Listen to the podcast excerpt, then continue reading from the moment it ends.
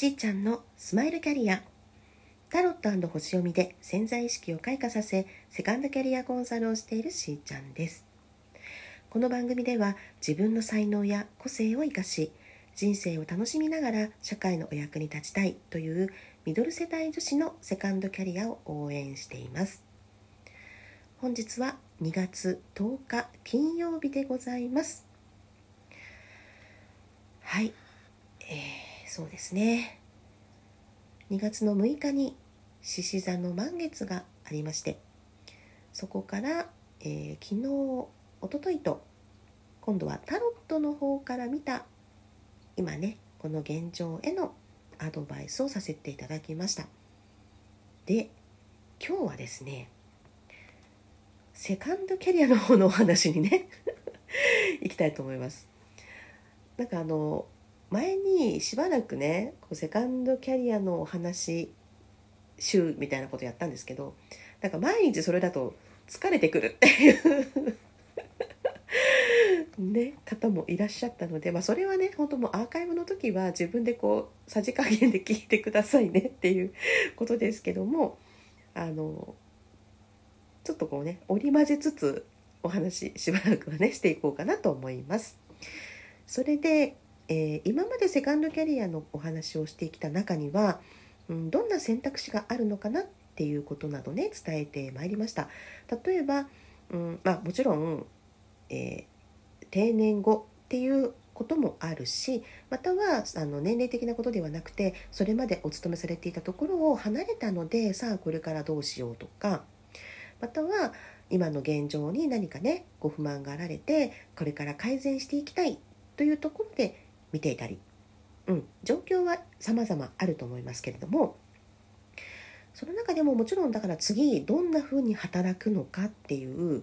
就労についてねまたは、うん、社会貢献していくっていうステージのあり方。または学び直しですね、うん、一旦勉強し直そうっていうことねうん、結構あの定年後ですと障害学習って言ったりもして今はすごくねその分野も発達してきています。そして4つ目は選択保留っていうことであの今はまだどれということではないんだけれどもこういった領域を様々勉強していますっていうね。だから今はまだ決めないっていうことが一つのあの、まあ、あり方としては認められているというか、うん。まあ、分類されるというかねそういう感じになってますね。それであのじゃあ働こうっていう方でもあの、まあ、ご高齢の方もいたりするしあと自分がその定年迎えた後どうしようかなっていうところの話としては同じ働くでもですねいろいろあるわけですよ。なのでちょっとねあのご説明しておくと一つやっぱりこう再雇用っていうのがありますよね。であのこれは正社員の方が定年した後に正社員とはまた雇用形態がね変わるんですね、うん。まあ、退職者を再び雇用するっていう意味で再雇用になります。うん、で今の段階ですとやっぱり高齢者雇用安定法っていうのがあるんですけどあの企業様はあの希望しているねその社員たちの中で希望があれば65歳までは就労の機会を与えるっていうことが義務付けられてるんですよね。まあ、この年齢がでも今後ね引き上げられていくっていうふうには、ま、言われてはいますけど今のところそうですよね65歳までは、ま、働けるようにっていうのがあります。で、まあ、定年後こういうふうにこう再雇用される場合期限付きの雇用になることがほとんどなんですよね。嘱託職員とか聞きませんか？ねシニア社員とかねそんな呼び方もあるんですけどだから実際にこう定年を迎えた方が次の選択肢として一番多いのがこの再雇用制度なんですよね。うん、やっぱり今までやってきた会社さんだったりとかそういう同じ業務に就いた方がストレスは少ないのかもしれないです。ただやっぱり同じことをするにもね雇用形態が違うからとかあの定年になってね そこから同じことをやっているのにもかかわらずやっぱり扱いが全く変わってくるっていうところで、まあ、金額収入の面でもですよね、うん、だからやっぱりそこにもご不満を抱いていらっしゃる方っていうのは実際はいらっしゃるんですけども、うん、でもやっぱりあのその先々を考えるとまだね自分はね、昨日の今日で 定年迎えたその日を境に急に老化するわけじゃないから体はまだ全然ピンピン動くのにっていうところでのご不満はあると思うんですけどね。そう。でも中にはやはりそれまでと同じような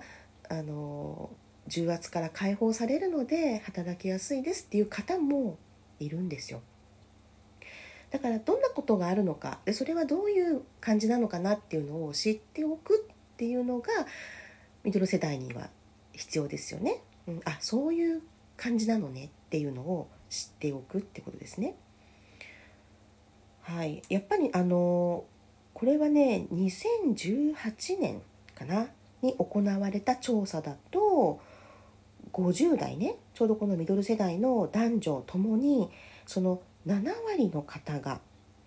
定年後の働き方としてはこの継続雇用っていうのを希望しているということね。結果が出てるそうです。でもそうですよね。普通はね、うん、多いでしょうね、うん、今までいたところがやっぱり安定していたり、まあ、それだけあのお勤めなさってたところがいいところだったんだと思いますし、うん、人間関係とかもね作られているから全く新しいところに行くのってすごいね負担かかるっていう方もね多いからねあると思いますね。慣れ親しんだ職場環境でいることが安心感があるから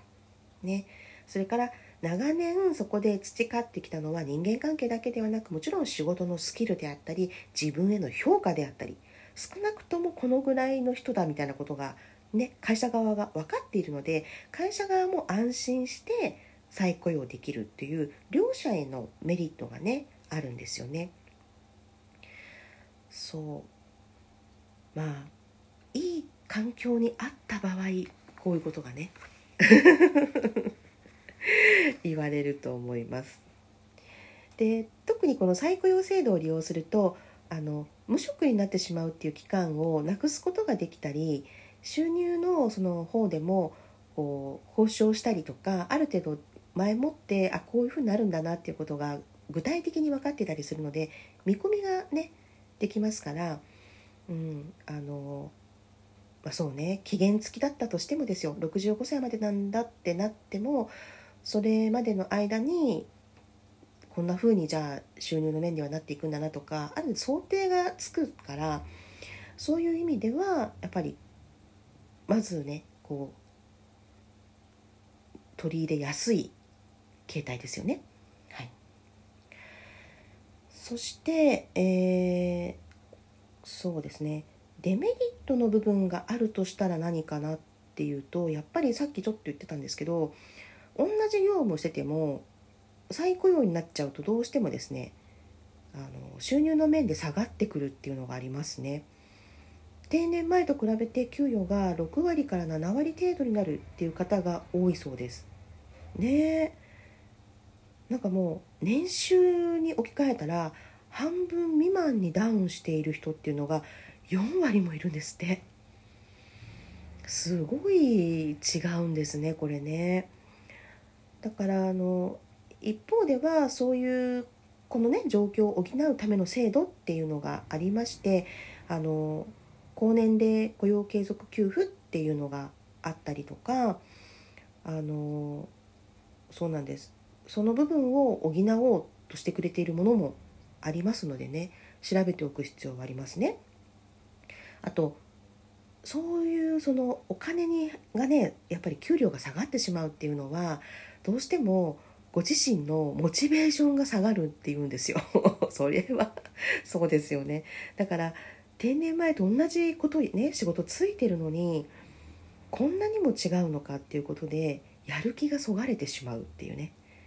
うん。だからなんとなく再雇用みたいになって次のステージが決まるまでの間のつなぎっていう人もいますよね。うん、とりあえずは65まではこれでいいかみたいにしてたりとかでその間に本当にやりたいことが見つかってきたらあの全然離れる気もあるよっていう方もね多いと思います。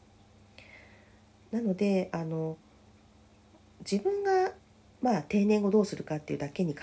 限らずですねご自身が今いる会社のその先輩たちがどんな風にね選択肢をされてるかっていうのも注目しておくのはね、うん、あこういう人もいるんだなっていうすごいあの、ね、ヒントになると思うんですよ。はい、でそこにこうやりがいを逆にあの見つける方もいるんですね。稀に。稀に。やっぱりうーんそこでやっぱりまだやり遂げていないものがあったり今までお世話になったその会社の職場の中でもっとねこう支えてあげたい。そう定年後食卓だったとしてもサポートとして何か役に立つことがあれば手伝ってあげたいとか、ね、皆さんが忙しく働いてる中だと厳しい部分を私がやってあげようみたいな こともね聞いたりします。こんな風にね幅広いんですよ1個の選択肢でも。なので、まあ、時々ねこのキャリアセカンドキャリアのことのお話もお伝えしていきたいと思います。それでは皆さんと楽しみながらステージアップ。しーちゃんのスマイルキャリア本日はここまで。また明日。